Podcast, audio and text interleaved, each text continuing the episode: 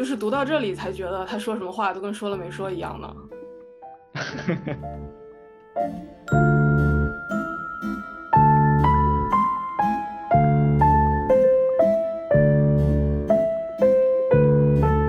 那么我们对这个性的认识是为了干什么呢？我们是为了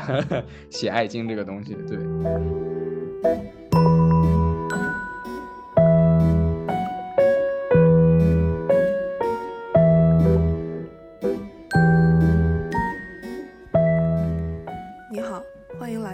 不女读书会，我是大翅膀。不男不女读书会是一个以女性主义作品与文本的阅读与讨论为主的开放包容的读书会。所有有趣、有价值的读书会录音或是讨论，会不定期的上传到这个频道与大家分享。如果你感兴趣，可以在豆瓣有许多男生参加的女性主义读书会找到我们，并加入我们每周的讨论。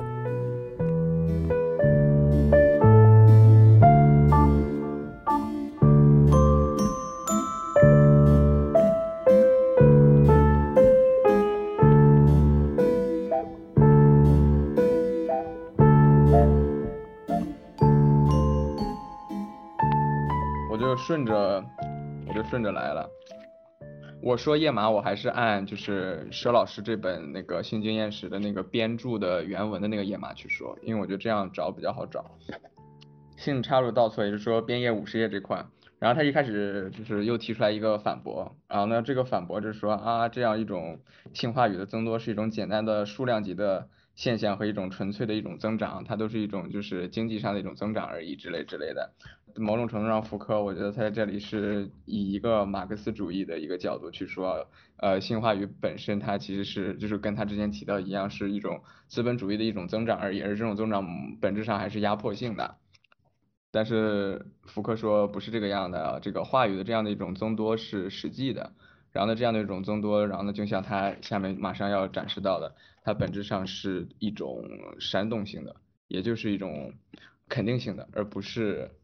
这样的一种压迫性的东西，对，然后在五十页我编页五十页这块儿，然后呢，他对于这样一个反驳提出来一个反问，就是这样的一种怎么说对性的话语，它本质上是和人口是有关的，不是纯粹的一种马克思主义角度的，呃，一种纯粹的经济上的数量量级上的一种增长，它是跟人口密度、繁衍劳动力、维持社会关系，简而言之是一种规划经济上有用以及政治上的保守经验。这样的一种批判是有关的，然后呢，下面他又话锋一转，然后呢，进行继续展开他对这个对于性话语的这样的一个叙述，然后他提到说，这个十八世纪十八世纪之前是有这样的一种三种的怎么说律法法律规定来控制性实践，他们是教会法、基督教教士守则和民法，然后呢，这三条这种法律的。核心的一种主张，或者说一个中心，就是以婚姻以婚姻的这样一种夫妻性的关系为中心的。然后呢，提到说夫妻的责任、完成他的能力、人们遵守他的方式、他附带的要求和暴力、以他为借口的无意或者不正当的抚爱，叭叭叭，这些都是这三种性对性进行管理的律法的呃主要的核心的内容。然后呢，但然后呢，他说，但是这个。十八世纪往后呢，出现了福柯之前提到的话语爆炸，然后呢，那么对性的关注呢，就从这样的一种呃内部，然后呢转向向外部进某种情况进行转化了，然后呢，人们开始去谈论、去坦白，然后呢，去关注那些呃我们现在认为叫做性倒错的东西，比如说他说鸡奸，或者说儿童的性经验之类的。当时这些东西，大家在那样的在十八世纪末之前的那三种的性实践的话语下。是很边缘化的，没有人 care 的，大家 care 的全都是以呃异性恋男女为中心的这样一种婚姻的一种性关系。但是，但是从十八世纪末开始，话语的爆炸，某种程度上煽动了大家对边缘性存在的或者说性态，也就是说 sexuality 的呃认识，以及这样的一种知识的这样的一种探索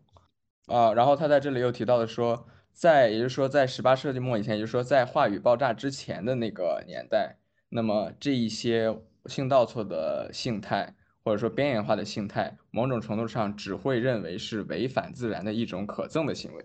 这个怪，这个这个这个概念很重要，是因为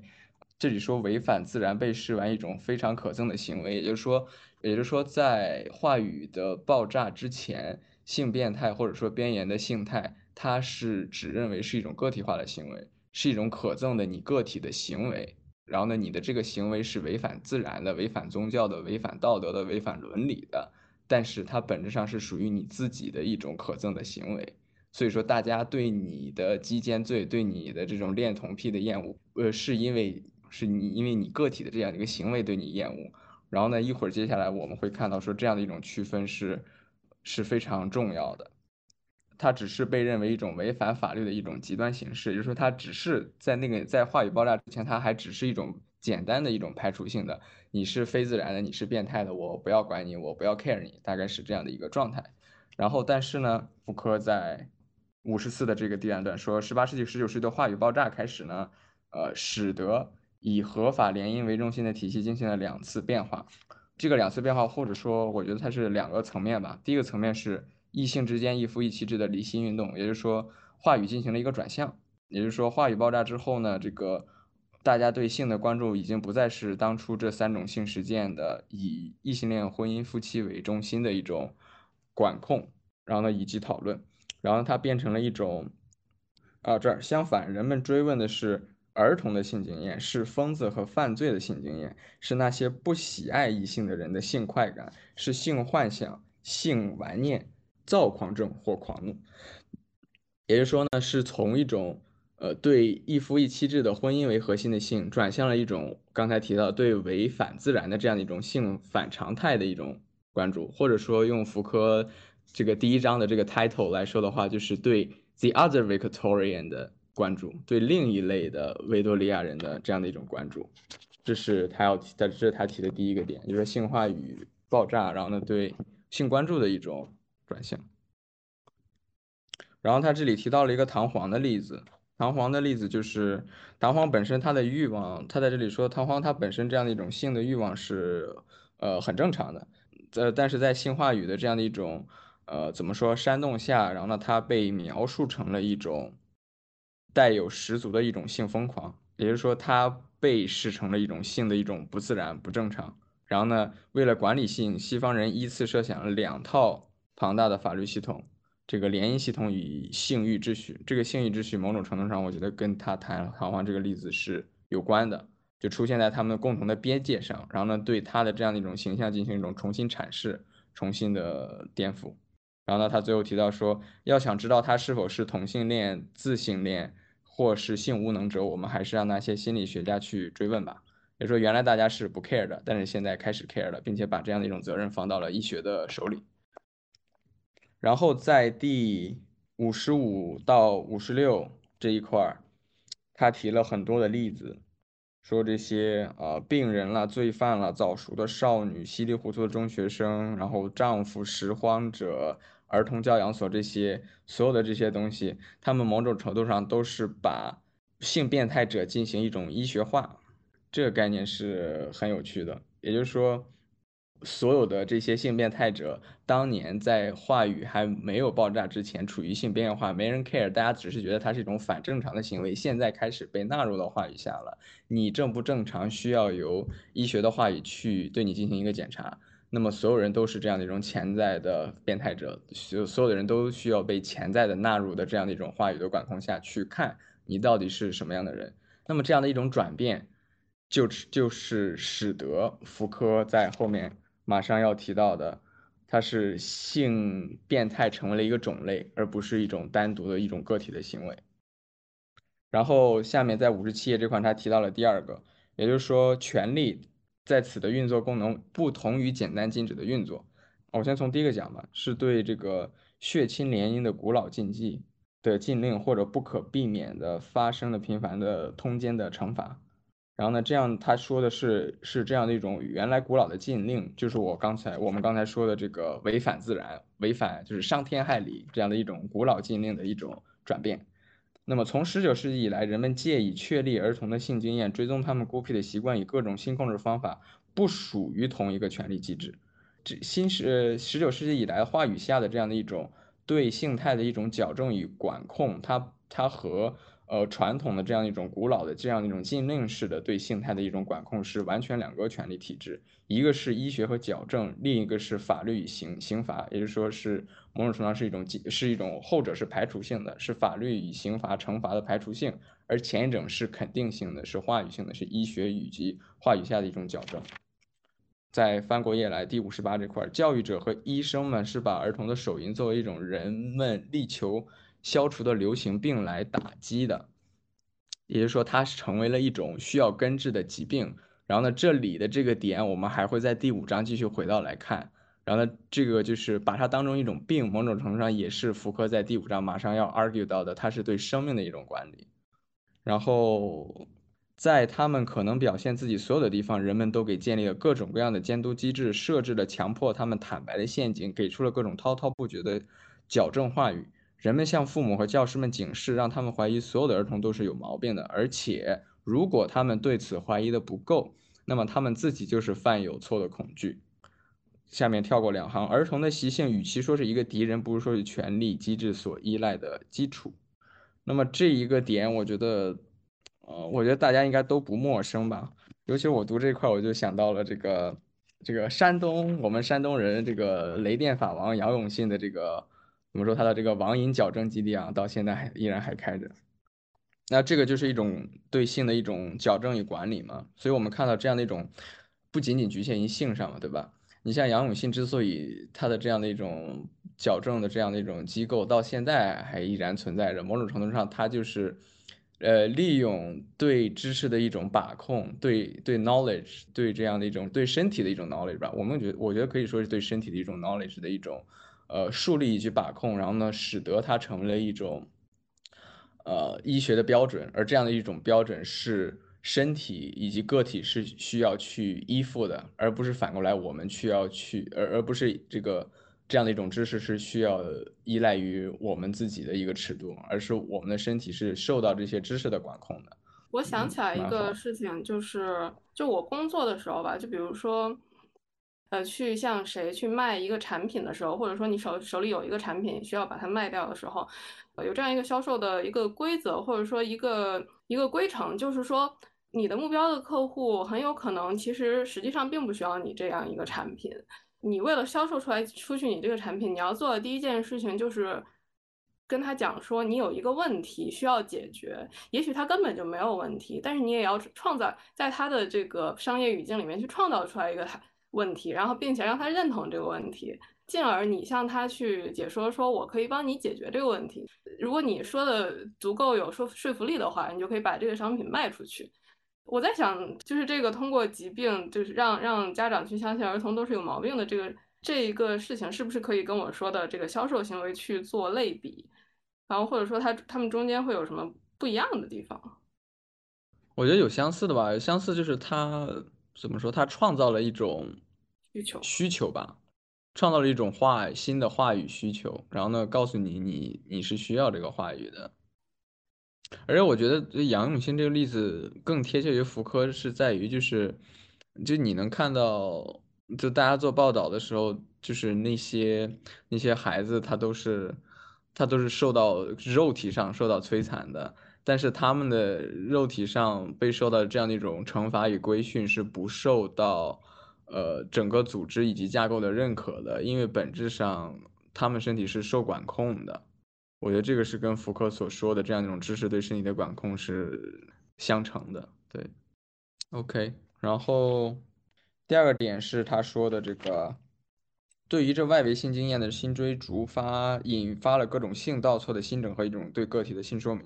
也就是说，这里他又提到了，我还是跟刚才我们所说的对性性变态的传统的一种认知，把它当做这种违背自然、伤天害理的一种存在。那么在话语在在十九世纪话语的这样的一种。呃，incitement 之下，新形式的控制并非是像我们提到早期的律法的那样一种，就是这样让自然律法，然后呢对它进行的一种简单粗暴的一种呃排除，而是以根据行为对个体来进行的一种分类学，这个是也就是说基于医学的一种分类学，这个是最最重要的一个区分点。然后这儿下面写到说，十九世纪的同性恋者成为了重要的人物，他有着自己的经历、历史以及儿童时期，他有着自己的性格与生活方式，还有着一种轻浮的体态以及神秘的生理现象。也就是说，他某种程度上成为了一种样本，然后呢，成为了一种医学必须详细记录的一种样本。然后呢，我们在后面会看到这个跟坦白是，也十分有关联的。所以说，在这个这个第二条的这个自然段的最后一句说。当同性恋从基奸行为转成了一种内心阴阳人、一种精神阴阳人时，他就成为了性经验的诸多表现之一。过去基奸者只是个别的异端，而现在同性恋者则成为了一个种类，成为了一个 category。哎，我对这个你你你念的上一句话有问题，我不太看得懂。就是人们不是通过一种性关系，而是通过性感受的某种特性，颠倒男女性别的某种方式来规定同性恋的，这什么意思啊？就人们不是，也就是说，你看，也就是说，人们定义性倒错，他就说不是通过性关系，也就是说不是通过说他跟男性发生性行为，所以他就是同性恋者，而是因为感性的某种特性，也就是说他展示出了女性的一面，他展示出了女性的气质，这样一种怎么说灵魂上的一种呃气质上与生理表现的一种不符，使得人们然后来定义他是一个性倒错者，人们不再根据说是你的行为。去判断你是个什么样的人，而是通过你是个什么样的人去预判你会做出什么样的行为。原来我们只是基于一个人的行为，说我看到他跟一个男的做爱，这事儿太恶心了，他是违违背伤天害理的一个事情。但我们不会说他是个什么什么样的人，对吧？但是在十九世纪的话语的控制下，我们成了一种哦，他是一个这样的人。所以，我即使没有看到他干什么伤天害理的事情，我依然觉得他就是这样一个人。他可能回时下一秒就会去跟一个男的做爱，这个是怎么说？一个最最最有趣的一个转变，也是我觉得到现在我们都依然能看到的一个转变。我们把同性恋这个概念给抽象出来了，通过某一些特定的行为，就是说，进有这些特定的这个特定的一些特质，有这些特质的人就可以被我们抽象到同性恋这个群体里面。无论他们每一一个一个人，他们是不是同意跟剩下的人在同一个群体里？对，也就是说，现在是所有着有着这些同性恋特征的人都会被视为同性恋，不管你是个什么样的人。对，嗯。然后呢？所以，所以说他在这里说，过去基奸者只是个别的异端嘛？个别的异端就是它只是一种个体的一种选择，我们不会去 care 这个东西。然后，但是到现在，它成为了一个种类。在医学话语的管控下，它被纳入了进来，成为了一种病理的病态的一种一种存在。那么它就是已经被话语所定义了的一个东西。它被定义的时候，它就已经固化在那里了，所以你就已经被 assign 到那个 category 的里面去了，而不是被排除到你本来的 category 之外。就这个区别，我觉得是福柯想说的。然后我觉得这里一个有趣的点是，如果你去看东西方文化。对同性恋的态度，我觉得也能看出来一点区别吧。尤尤其是我觉得像中国，就是还算是我觉得比较保守的一个社会吧。我觉得大家在，比如说对待性倒错非常态的性态的存在的这样一种态度，我觉得还是能够看到某些福克所说的十八世纪的那种影子。也就是说，我们现在我觉得可能老一辈的人，大部分人可能看到。同性恋啊，或者说这个跨性别恋者之类的，可能也会也会从什么违背自然、违背法律、伤天害理这样的一种角度去说法、去出发，然后去批判，然后去。还有一个特色就是，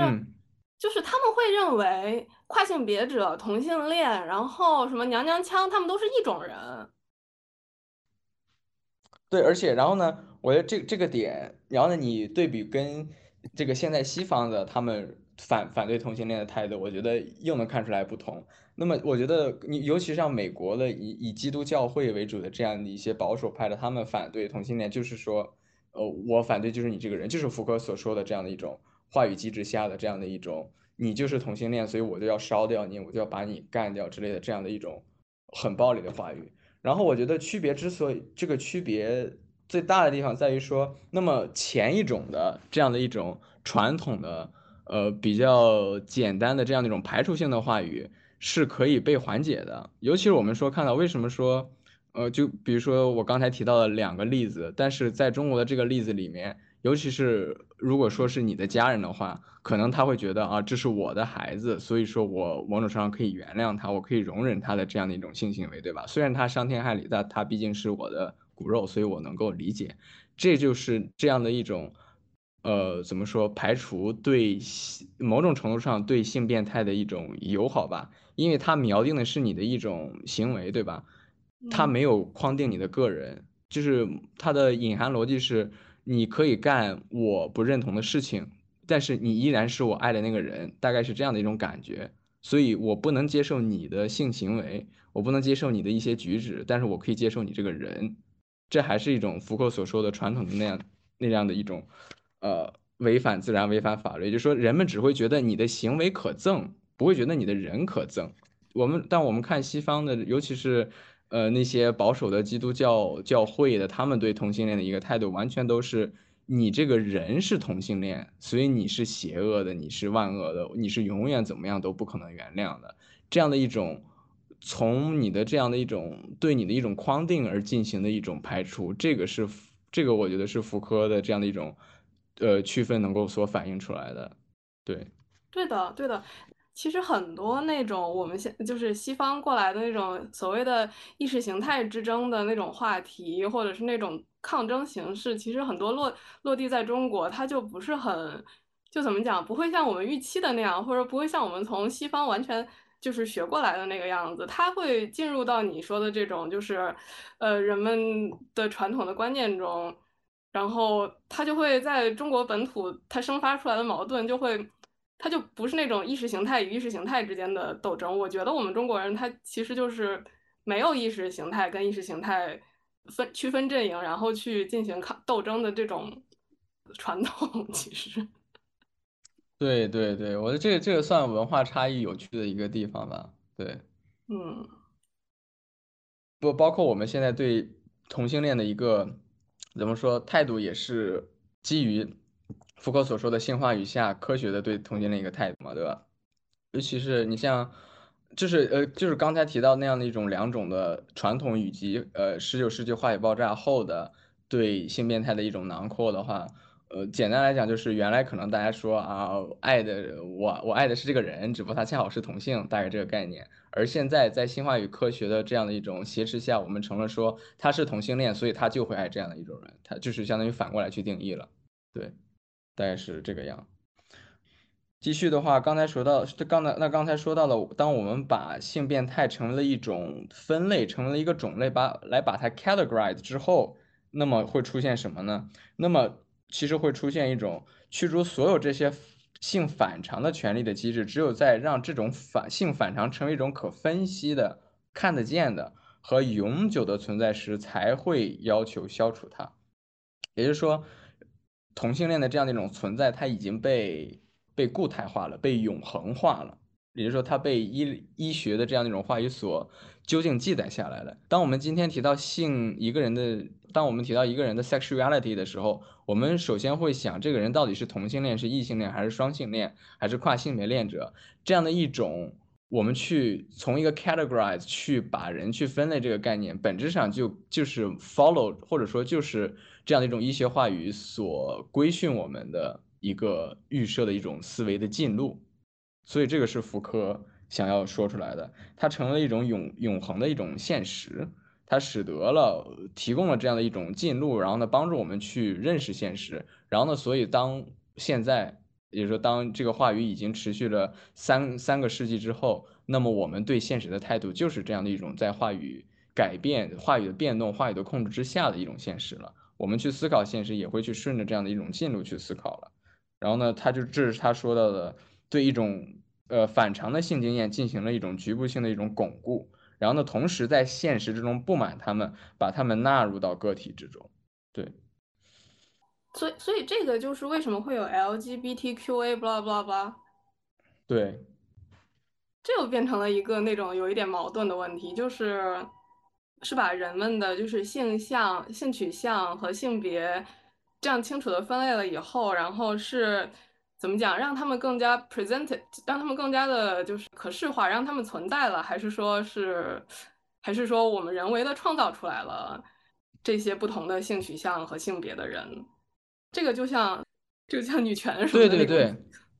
对，就是福福柯的这个这样的一种倒转的这样的一种辨析，也是我们已经看到了巴特勒他所采用的嘛，对吧？就其实福柯不是说啊，原来没有同性恋，原来不存在跨性别恋者，然后是话语创造了这个概念才会有的，他们不是那么简单，而是说原来是存在着的。但是我们现在有了话语去形容它的时候，那么我们在认识自己的，我们在认同自己的性别的时候，我们就是去会以这个 category 去认同它。也就是说，比如说原来没有同性恋这个概念的时候，我可能只是觉得，哦，我可能我喜欢男生，我对同性有性欲望。但是当有了同性恋这个概念之后，我们会去我们会去对照着这个概念去看，哦，我是不是符合这条？我是不是符合那条？那我是一个同性恋者的话，我是不是应该努力去符合那条？也就是说，话语的这样的一种对性常态的一种囊括，它成了人们在认识性，在在认识自己的性态以及他人的性态的时候去 follow 的一个东西。那么这样的一种东西，就是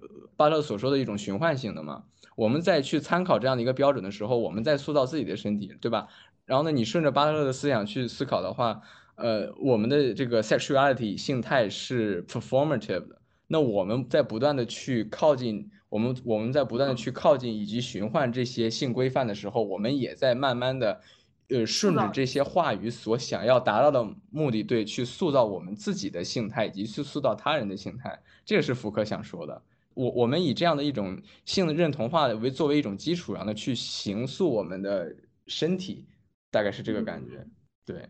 这样这样就感觉很无奈，就是说一旦话语。一旦这种描述性的话语开始出现，它就我们就会发现这个话语是不够的，远远不够的，而且它永远都不够。然后就导致说，就是我们能够抽象出来的这些这些东西，就是所谓的同性恋、双性恋、什么异性恋，这我们能够抽象出来的这些特征和话语，就是永远都很有限。但是人们没有办法抵御这种抽象的冲动。对呀，这个这个就是说，就权力或者或者我们说话语这个东西是逃不掉的嘛，对吧？你不去言说，别人就会言说你，大概就是这个感觉。嗯。然后下面第三个，第三个这里比较怪，他这里更多提到的是怎么说控制性经验的权利，也说是权利以及愉悦和身体之间的这样的一个关系。然后呢，他也提到了坦白。他说，呃，一方面权力在运作当中被给予了一种冲动，另一方面身体的激动又鼓励了他监督他的控制，从而让权力扩张更远。坦白的越深刻，越能激发提问者的好奇心。就是我们上周说到的这样的一种，这样的一种怎么说？医学上的对对性态的一种话语的一种囊括。对于权力关系的双方都是有快感存在的，都是有福柯所说的 incitement 这样的一种煽动存在的。那么对于这样对于提问提问者的一方，也就是说这样的一种话语性的医生、精神医生、老师之类的这些人，他们的快感是，你对我的坦白这个是有效的，对吧？我通过你的坦白，我了解了更多的你，然后呢，这激发了我的一个好奇心去。继续的去逼迫着你去坦白的更多，然后去囊括更多，去创造更多的话语去囊括你，然后去描绘你，这是这是一方面。然后另一方面呢，作为作为被坦，也就是说作为主动坦白者的一方嘛，我们也是享受这一方的，对吧？我们也要看到说，那么什么才是同性恋，什么才是女性，什么才是跨性别恋者，然后我们也去不断的去 refer 去这些呃 category 去看去看说，那我们的心态应该怎么的发展？我是个什么样的人？大概是这样的一种感觉，就是双方在这样的一种坦白的机制下，都是有这样的一种，呃，冲动去干这个事情的。这个是福柯所说的权力的一个一个奇妙的地方。所以他说，权力是作为一种召唤的机制发挥作用的，它吸收、它吸引、取出他所关注的这些稀奇古怪的东西，快感随着控制他的权力扩张开去，而权力则抓住刚才逼问出来的快感不放。这是他所说的有趣的地方。所以他在第六十二这块。说，因此它是作为具有双重冲动的机制起作用的，一方面是快感，一方面是权利。然后呢，这个就是又回到了这这一卷的标题，就是 the will to knowledge。我们为什么有这样的一种快感，有这样的一种欲望，去 know，去去想要去了解我们的我们的性经验，我们的性态是什么样的？这个就是福格所说的，有这样的一种快感存在的。然后，所以他在最后说，他他在六十二这这一段的最后说，这些呼吁、规避、反复煽动，就以性和身体为中心分布开来，在权力与快感之间形成的是不可逾越的，不是不可逾越的分界线，而是永恒的螺旋线。比如说，它永远是相互交错，然后呢，相互煽动，相互呃激起，然后呢，相互不断的推着它越来越大，然后呢，这样的一种话语的爆炸就产生了。嗯，然后第四个，他这里谈到性渗透的机制，性渗透的机制，他更多提的就是 institution 这种感觉，所以他提到说，呃，近代社会有各种各样的机制，然后呢去进行对性进行一种战略性的一种权利的一种部署，然后他有提到有父母有儿童，就说家庭是一个地方，然后呢学校是一个地方。对吧？然后还有各种各样的规则。然后我们他中间提到说，当十九世纪人们开始建造大建造大众住房的时候，它成了某种必须遵守的守则。然后呢，所有这些让家庭变成了一种充斥许多破碎的和变动的性经验的复杂网络。这样的他所说的是性话语在这样的一种权力网络当中的一种呃策略性的对权力的一种运用。所以他在最后也提到说。呃，权力并不是压抑性愉悦的，是这个样子的。然后回到了说，近代社会是一种性倒错的社会。呃，然后呢，他从两个角度去说，他说，近代社会是一个性倒错的社会，这不是无视他的清教主义，也不是他的这个虚伪所造成的，它确实的以及直接的是性倒错的一个社会。然后他说，它确实性倒错，就是它是一种 actual 的。就是这样的一种权利对性倒错话语的一种框定是存在的，就是说，我们确实近代的社会相比起来，福柯所说的十八世纪末之前的那样的一个没有性爆呃性爆炸之前的社会，我们确实多了好多的性变态啊。我们现在有了恋童癖，有了会这个声称自己是呃跨性别恋者，然后呢走进女厕所去偷看别人的这样的一种变态，然后我们会有了。会有了各种各样的各种各样的性变态者，所以这个是福柯所说，他是确实的，说我们怎么出现了这么多的性变态，对吧？但是福柯所说，那么这样的一种性变态背后呢，这只是一个表面的一个现象，对吧？但是但是背后是什么呢？背后是我们怎么多了这么多的话语去描述一个人的性变态呢？这个是福柯是想说的，所以他在这里说，性倒错的增长不是困扰着。呃，谨小慎微的维多利亚人时代的一个道德主题，而是一种权力形式干预身体及其快感的一种实践的结果。也就是说，我们不应该思考说怎么会有了这么多，怎么会有了突然有这么多人，他们都是性变态了，对吧？问题在于是我们什么时候有了这么多样的各种各样的医学上的，呃呃法律上的这样的一种词语，这样的一种描述去规范一个人的呃性态了，是这个样的。这个是他所说的一个。呃，实在的一个心态，然后下一个是是直接性倒错的，直接性倒错的话，就是就是他后面提到的跟性和快感以及权利这样一个三角关系，它是一个这样的一种快感是很直接的主体性的一种感觉吧，就可可以说是感觉吧，对吧？他在第六十七这块说，快感与权利既不相互取消，也不相互反对，而是相互追踪、相互重叠、相互激发，它是一种。也就是说，性倒错以及权利以及我们对知识的了解的欲望，the will to knowledge，又是一种很直接的关系，它直接激起我们的，直接激起我们对知识的一种渴望，然后呢，这样的一种渴望又直接激起了话语对我们的一种控制，这是一种很直接的一种，呃，某种程度上欲望型的这样的一种关系，这个是直接的一个我自我对直接的一个理解。我感觉，我感觉直接应该就是还是在否认他一开始说的那个性压抑理论吧，就是说他不是因为我们这些受受到管制的人被过分的压抑了性，而使我们我们之中爆发了很多性导错和性变态，而是我们的这些性导错和性变态自身的呃自自身主动直接的就存在在这里，就是说还是对那个性压抑理论的一个反驳吧。也有道理，嗯，OK，然后这段最后一个自然段，然后呢还是这个扣题啊，说我所以说我们看到了这个权利，然后呢性以及对性的这样一种话语性的这样的一种规范是错综复杂的，所以我们必须抛弃近现代工业社会开启了一个性压抑的这样的一种假说的的合理性，然后，然后呢，最后他就很抒情了，我觉得就是用了这个连续用了这个排比句，从来没有一个社会怎么怎么样，怎么怎么样啊，还是挺激动人心的。OK，这就是第二章的内容。OK，那我继续。然后第三章是性科学，然后他一开始也是他又是从这个反驳入手，然后呢上一小节他不是从那个马克思的一个角度去对入呃反驳入手嘛，然后这里他又从弗洛伊德的精神分析的角度去反驳了，然后他说啊如果有的人同意以上两点，那么可能还会有人提出第就是说在同意以上两点的基础下提出依然提出一个反驳。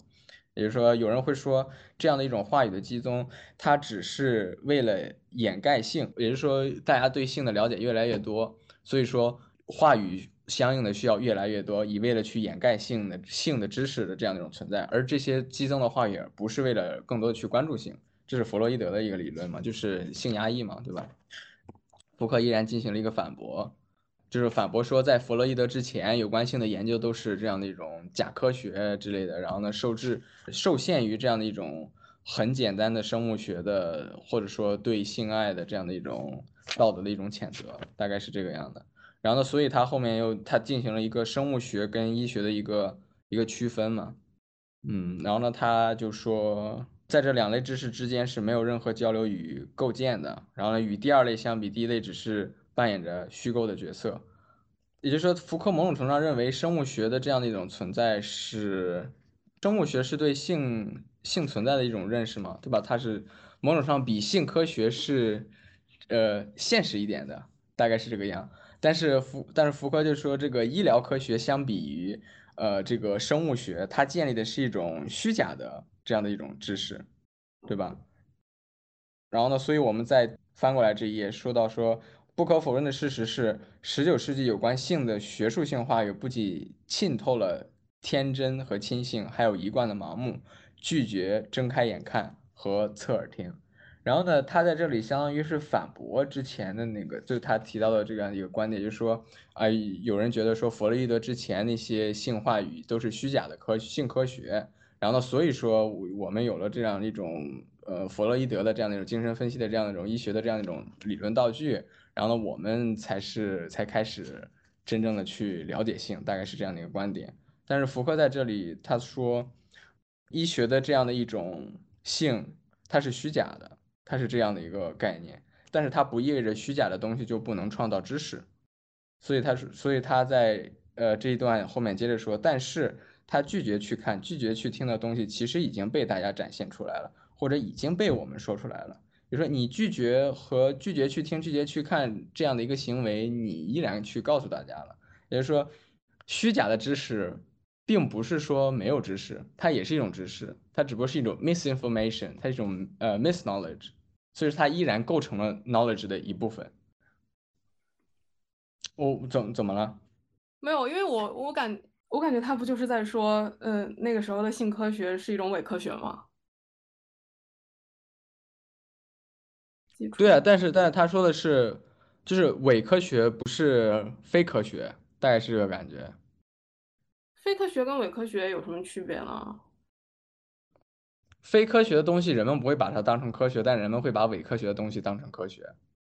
因为弗弗洛伊德说的是，就是十九世纪的性科学是有错的嘛，对吧？我们通过精神分析才能知道一个人的这个性态，一个人的欲望，对吧？是大概是这个意思。但福柯所说的就是说。性话语，或者说对性的压抑，以及对性的话语的激增，和性科学的，就是真假与否，是其实本质上没有什么关系的。也就是说，福柯拒绝了这样的一种区分，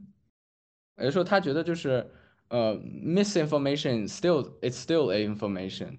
人们只要人们把你当做科学，那你这个科学到底是真是假的话，其实本质上对对于科学知识整体来说是没有很多意义的。因为人们学术界依然依靠着你的这样的一个知识去构建新的知识，去构建新的话语。我觉得这个是他想说的。其实他这里还是在反驳，就是他前面批判的弗洛伊德的观点。弗洛伊德的观点是什么？边页七十二吗？嗯，它这同样是一门本质上服从于道德律令的科学，它是以医学规范的形式重复了这些道德律令。对啊，这是一门懂得如何规避的科学。因为在无法拒绝谈论性本身时，他特别关注性的偏差、倒错、特殊的反常、病理学无法对付的呃障碍以及严重，这大概是这个意思。就是说，这是弗洛伊德对十九世纪末的性科学的一个态度，一个批判。嗯，是，我觉得是那个弗洛伊德怎么说，弗洛伊德主义者的观点吧。嗯，对，就是这就是他这就是这些批判里面的内容，衬得他的性压抑理论显得很显得很正确，然后人们会认为弗洛伊德他的呃性压抑理论才是真正的性科学，然后福柯是对福柯的意思是这些批判其实没有什么所谓的。对，就是你看七十二页这一块是说。呃，是说弗洛伊德嘛，然后对吧？然后呢，然后呢，七十三后面这块，然后呢就反过来说，呃，这样的一种立场坚定会和会泄露真情的医学实践联系在一起，不停的表白自己的厌恶之情。然后他说，就是对性科学就是不是很很呃不屑一顾，大概这种感觉。所以也就是，这也是说。从弗洛伊德角度提出批判，会说 OK，我同意你福柯说的，因为我也认为性科学的机制本质上他们是这个是假的，对吧？他通过这样的一种制度乱七八糟的去构建这样一种知识，但是实际上是什么呢？实际上只有我们弗洛伊德主义者才能才才拥有这个。通往性向的这个正确的道路，对吧？因为我们关注的是那些呃你们关注不到的东西，我们关注的是个体的这样的一种什么纠结啦、倒错了、偏差了，然后呢，病理学无法对待障碍以及这样一种病态，就所以只有我们才要干这事情。所以我同意你福柯说的，就大概是这个意思。但福柯说这样的一种反驳的做出的这样的一种区分是不重要的，基于说啊你的这个科学是不真实的，我的是更贴近于个体感受的，是更真实的。然后呢，所以说。这个你的这个话语是是是假的，是这个怎么说掩盖性的？但是福柯他其实不认同，就是把性科学他怎么讲作为一种按他的话说，就是西方科学话语体制的宏大认识一支的这样一种发展的方向。他认为这种西方科学话语体系里面出来的这些东西，无论是生物学还是性科学，其实都不是特别的重要。他不是说不重要，他是说，嗯，性科学的真实性的这个这个东西，跟弗洛伊德的这个东西，如如果要把这两个东西放一块儿去谈，说哪个更真，哪个更假，对弗弗洛伊德没没有对到哪里去，然后呢，这个性科学也没有错到哪里去，他们都构建了我们对性性态对 sexuality 这个东西的认识，因此他们都呃，他们都是。有关于性态的知识的一部分，这是他的意思。哦，这么说好像可以理解了。对，所以说，然后呢，他在呃七十五、七十六这块，他着着重于针对这个性科学的知识的真伪的问题。他提到我们说七十六这块说，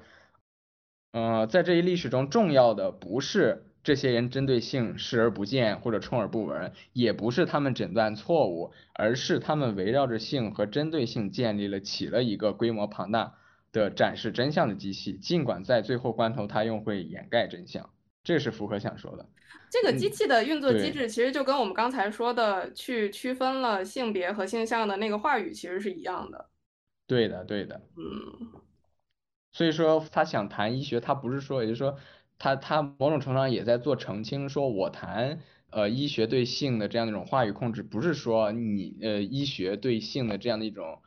这样的一种认识是错误的，是就你就是说是什么科学史实都是错误的，他没有反驳这个，而他反驳的是说，在这样的一种管控下呢，性的真相成了本质的有用的或者危险的、珍贵的或者可怕的东西。简而言之，性已经被共成为一种真相赌注，它是一种你科学作为性话语去去建立起的一个一个东西。所以说，在这样那么在这样一种宏观的这样一种操作下，你的这样的一种真伪，其实对性态的。怎么说？对人们对性态的认识是不是很重要的？就是这样的一种真假与否，因为真假与否你都依然是在构建的，你都依然向大家展示了你是如何构建的。啊，我就是读到这里才觉得他说什么话都跟说了没说一样呢。所以你看，他说他在这里回到说，所以他说。所以说，你们弗洛伊德跟这个性科学从作者不要吵了。因此，需要弄清的不是弗洛伊德或者其他某个人发明的新的理性入门，而是十九世纪留给我们这一真相以及性的相互作用呃的逐渐成型。虽然我们对它有所改变，但是这些丝毫不能证明我们已经摆脱了它。对吧？所以他最后一句说，长久以来性知识一直陷在这些话语之中。也就是说，当我们思考说到底是弗洛伊德还是呃科学能告诉我们性真理的时候，我们依然在以一种话语的标准去谈性。那他会用这种态度去对其他的科学的子分类吗？嗯，比如呢？就比如说他前面提到的什么生物学，比如说量子力学。我不知道，福柯好像从来没有涉及过量子力学。没有，就是说其他的一些所谓的西方科学话语体制里面的发展出来的学科，因为推广一下学，那所有的学科都变成话语了吗？对，但是我觉得福柯他他反对话语，是因为这些学科是根植于人的，就是你把人囊括在一个话语下，本身这个事情就是不妥的，因为就是。所以他反对的是社会 学。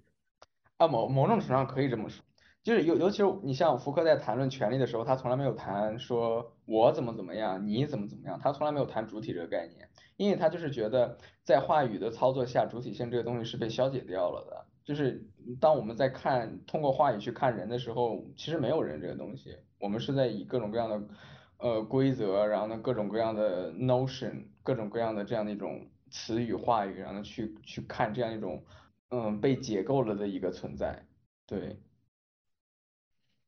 嗯，所以我觉得这在量子力学，你说如果说谈什么某个物体，对对吧？这样那种原理或者说化学原理之类的，我觉得这个可能没什么毛病，因为它不是对人的一种知识化，对。嗯，对，但是这个中间其实是很没有办法有界限的，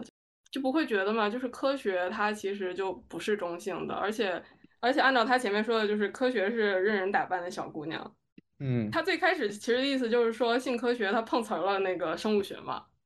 就相当于说性科学拖着那个生物学的形式，就是说说白了就是说他借用了这套科学的话语体系，然后他才搞出来性科学这个东西。那其实那我们就不得不对所有的这一套体系建造出来的学科，然后保持警惕了，好像。嗯，我觉得这，我觉得这这这这个批判是完全成立的，这个批判是完全成立的。尤其我觉得，就福福柯他开创了后结构主义，或者某种程度上，我觉得可可以 argue 说他是后现代主义的奠基者之一吧，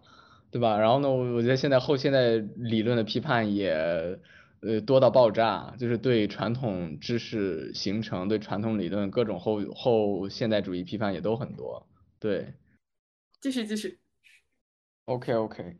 啊对，然后这一块就完了，然后呢，他这个话锋一转，开始谈这个历史上存在着两种展示性真相的宏大程序，他又开始谈这个了。然后呢，他在这里提出了一个叫性爱艺术以及性科学的两种文明形式，我觉得这个是，我觉得很东方学啊。啊，他说就是这样的一种根据根据东方的这样一种性爱艺术啊，性真相是从快感中抽象出来的，是被理解成。实践与经验的理解性快感不是从一种呃允许以及禁止的绝对律法出发，也不是从有有性有用为标准，而是首先对快感的自身而出发，根据快感的程度、质量巴拉巴拉巴拉来认识快感。这个我觉得这块说的某种程度上可以理解，就是说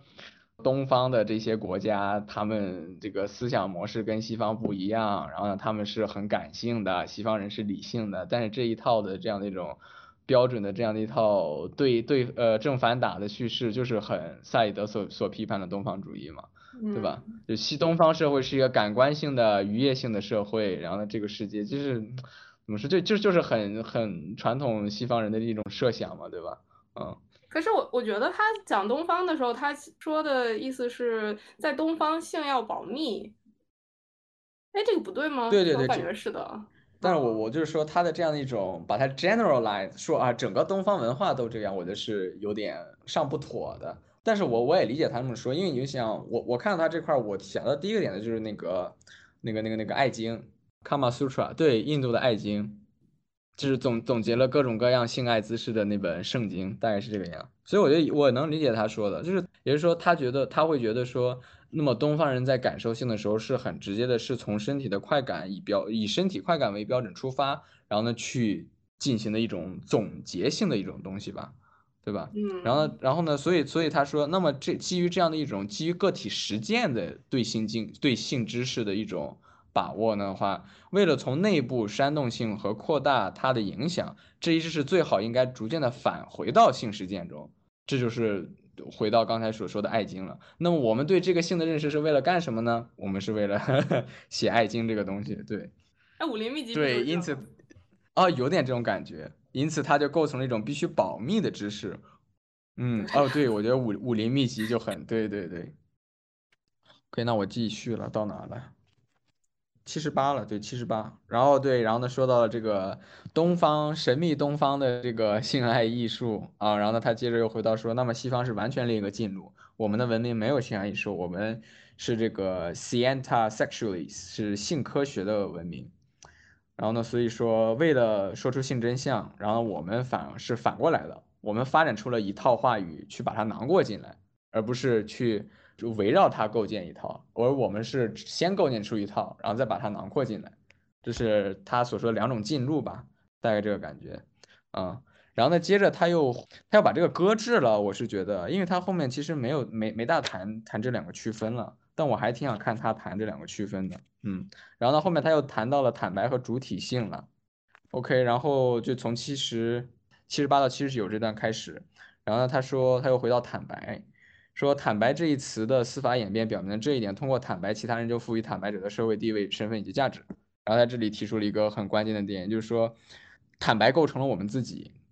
这个是他想说的，也就是说在这样的一种坦白的这样一种机制之下呢。我们自己成为了坦白本身所构建出来的一种存在，大概是这个样子。对，然后呢，所以说他在七十九前面这这一段，也就是说七十八这一自然段的最后结尾说，长久以来个体是通过其他人和表明与其他人的关系来证实自己的，然后大家根据他能够或应该谈论他自己的真实情况的话语来确认他。坦白真相已经内在于权力塑造个体的程序之中，也就是说，我们在认识自己以及认识他人的时候，是通过坦白来进行的。也就说，坦白这个东西是我们塑造自我以及以及去认识他人的重要的一个途径。或者再抽象一点来说，坦白是主体性构建的一个重要的途径。我不知道我有没有说明白。那么就是说。呃，就很简单的例子，就是我们在认识一个人的时候，我们在认识一个新的朋友，对吧？我们要建立呃新的关系，那么我们要熟悉对方，那么熟悉对方就会涉及到坦白这个东西，对吧？我昨天干了什么好玩的事儿，然后我家里有什么趣趣闻，对吧？然后呢，如果说他谈到他的父母怎么样，那我也我也可以提一提我的父母怎么样，对不对？然后呢，这个我喜欢干什么？然后我喜欢听什么样的音乐，我喜欢看什么样的电影，我喜欢看什么样的书，这些都是坦白的一部分。我们通过坦白去认识对方，然后呢，我们通过坦白去塑造自己的主体性，就我们通过坦白去塑造自己是个什么样的人，这个是符合想说的一个东西。因此，他说坦白在西方，呃，从此西方社会成了一个特殊的坦白社会。然后这样一种坦白是双向的，既有权威的在，也有大家自己的。乐意去坦白的这样的一个东西在，对吧？所以他说，坦白的影响无处不界，在法庭上，在医学中，在教学中，在家庭关系中，在恋爱关系中，在最平常的关系中，在最庄重的仪式上，然后大家坦白各种各样的东西，过去的梦想、自己的童年、疾病以及不幸，然后大家乐意去干这个事情，然后甚至他后面说。至于无无法向他人启齿的快感与痛苦，大家会自我独白或者写进书里啊，这个就特别好玩了，对吧？比如说我们说诗歌、散文，是不是也可以画在这一部分之内？嗯，我突然想到你，你第一期的时候说，就是你说不知道为什么用坦白，因为他说的是 confession，然后你你会说，如果说是忏悔的话，会不会好一点？但是显然，如果把忏悔用到这些情境下的话，我们作为中国人就会有一点难以理解了。就所以，所以我在想，会不会因此他才用了坦白？确实是这个样，但是我又觉得，呃，confession 这个词的话，这个词本身跟基督教有着一种，就是就一种直接的联系，所以我觉得，如果如果我们把说我们对在现代社会当中，我们对他人的一种呃倾诉，然后呢对自己的一种呃欲望的一种流露，把它当做一种 confession 来讲的话，我觉得会更加贴切复刻他的这样的一种权利观，就是他是。根植于这样的一种从基督教继承过来的这样的一种呃呃坦白机制的这样的一种存在，对。啊，然后他下面这个八十开始，然后呢就谈说，那么这样的一种坦白其实也也成了一种对自我的一种塑造，嗯。然后呢，他说这个人们以从英雄叙事或者考验勇敢的这样的一种为中心的叙事，以倾听的快感，转向了一种从自我的表白出发，无止境的揭示坦白无法达到为真相任务的一种文学。然后这是他说的，刚才我们说的文学的这样的一种转向，嗯。然后反过来，所以说他说，呃，相反，我们以为作为我们自身的秘密的真相，要求的只是展示出来，这是个这这这是这个点，也就是说，我们自身的秘密的真相要求的只是展现出来，我们还是通过这样的一种坦白的方式，把自己，也就是说，把我们自己的主体性给展现出来，对，所以说，福克某种程度上在谈一种历史性的一种坦白冲动吧。可以这么说，嗯，它构成了一种时间轴上我们对自己的认知，这样的一种认知，它也是坦白的一部分，对，也就是坦白，它是一种历史化了的一种东西，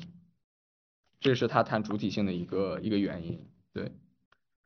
所以他在第八十一页编页第八十页这块儿，呃，真相的展现完全浸透了权权力关系，坦白就是一个呃例证，所以最后他又回到说，呃这样一种坦白。对我们主体的一种展现，对自我的一种展现，依然是一种在，比如说福克所说的权力关系的一个例证。然后在八十页往下，他提到了 subject 这个概念，然后这个这个概念一语双关嘛，就是 subject 既是臣民的一个意思嘛，他提到的奴性的一个东西，然后呢另一个也是主体的概念，也就是说他一方面来说，我们成为了话语，成为了权力的一个臣民。我们乐于坦白自己，因为我们在坦白自己的时候，构成了我们自己本身。我们通过坦白，我们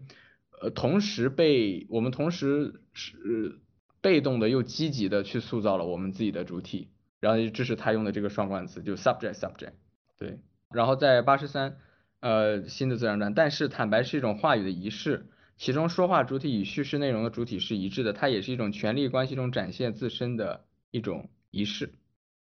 这里有趣的点，他谈到了仪式这个东西，然后，这个东西我们在巴特勒里面也也看到了，也就是说，坦白某种程度上是对自身形象的一种呃操演以及循环，所以这样的一种仪式是需要他人所存在的，只我们有有因为有第二个人的存在，我们的坦白才有意义，因为我们的主体性是在坦白之中的，没没有其他人在，只有我一个人。在这个滔滔不绝的时候，没有人去倾听我的坦白就没有意义，那么我的主体性就不复存在，大概是这个意思。对，所以说在这个最下面两行，也就是说编页八十四这块，它的真理不是由权威和他所继承的传统来担保的，而是由说话者与说话内容之间的联系和话语属性所决定的，也就是它是一种关系性的，是这样的一种，呃，是是基于坦白所构建出来这样的一种关系性的一种存在。呃，然后在第八十五这块儿，然后呢，他最后提到说，伴随着他的观念、印象、欲望内在于他之中的快感变化以及其特征，然后呢，毫无疑问，社会第一次倾向于煽动理解个体快感的隐秘，也是某种程度上，我们我们乐于把自己隐私这些东西展现出来，告诉所有人我是个什么样的人，但是呢，这样的一种过程反而怎么说？呃，这也是为什么福柯前面所提到的奴性这个概念，我们在这样的一个过程当中，把自己的隐私，把自己毫把自己毫无保留的去暴露出来，这样一种暴露癖式的这样的一种坦白，它是我们对他人 perception 的一种臣服，也就是我们太执迷于大家怎么看我，别人怎么看我，我们顺着他们想要的一个角度去构建我们自己。然后下面就是从八十七开始，他就谈到了这个。呃，坦白的性科学的这样的一种存在，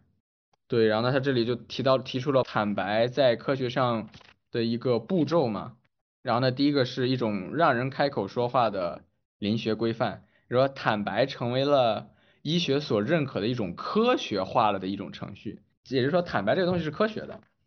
对，然后呢，第二个是这个呃，通过一般的和播撒的因果性的一个公设。他这里大概说的意思就是说，你的这种性态的这样的一种存在是原因，然后呢是你的这种你潜在疾病的原因。所以说他 follow 的是一个他说的这样一种因果性的一个公式，因为你是这样的一种你你大概是个性变态，所以我们才要学习你。你大概是个性变态，所以你大概会展现出这些症状，所以我们才要进对你进行 monitor 管理，大概是这个意思。对，然后第三个是性经验是具有潜伏性的一个原则。所以说，即使在话语科学之下，我们被规范为性正常的人，但是性态依然是一种潜伏性的东西。也就是说，我们那些正常的人也需要在性科学的引导下去坦白我们自己的这个呃性态。然后呢，第四个是通过解释的方法，对坦白的解释是需要留给在权力位置呃在权力网络当中呃权力大的那一方的，对。有特定资格的人才能干这个事情，有这样的一种法官，然后呢，这样的一种这样的一种坦白才会有用。这个我记得我们在谈巴特勒的时候也提到了，就巴特勒谈这个操演以及仪式的这个东西，就说仪式这个东西不是说你随便说两句话，然后呢有别人在就成仪式了，仪式还要有一个 authority 的一个存在，必须是这个人他有这个权利说出这句话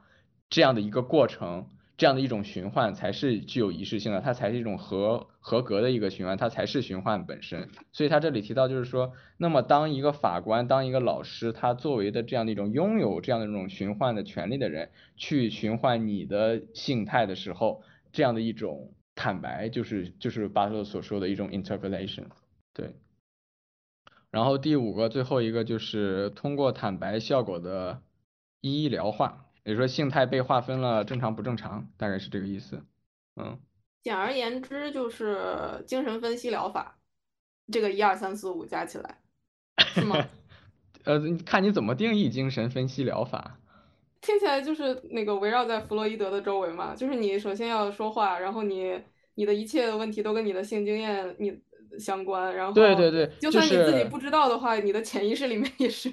对，就是他，他是怎么说？就是比如说弗洛伊德说的是个人的坦白，对吧？那福柯就是谈的是社会的坦白，就是社会化了的弗洛伊德的坦白。对，我觉得可以可以这么理解。对，所以就是精神分析疗法在心理学方面的应用。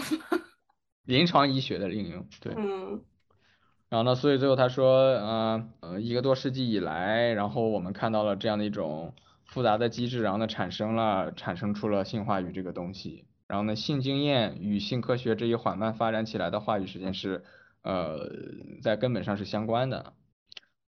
然后呢，所以他说，呃，性态就是 sexuality 这个东西，它某种程度上它只是它是效果，它是这个它是性科学所缓慢发展出来的一种话语实践所相关的，它不是我们所说的，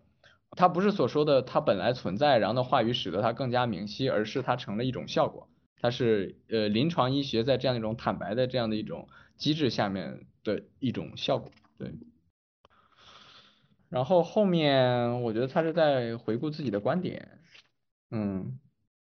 又回顾了自己前面讨论的那些论点啦，然后呢又重新重述了一遍，大概这个样，对。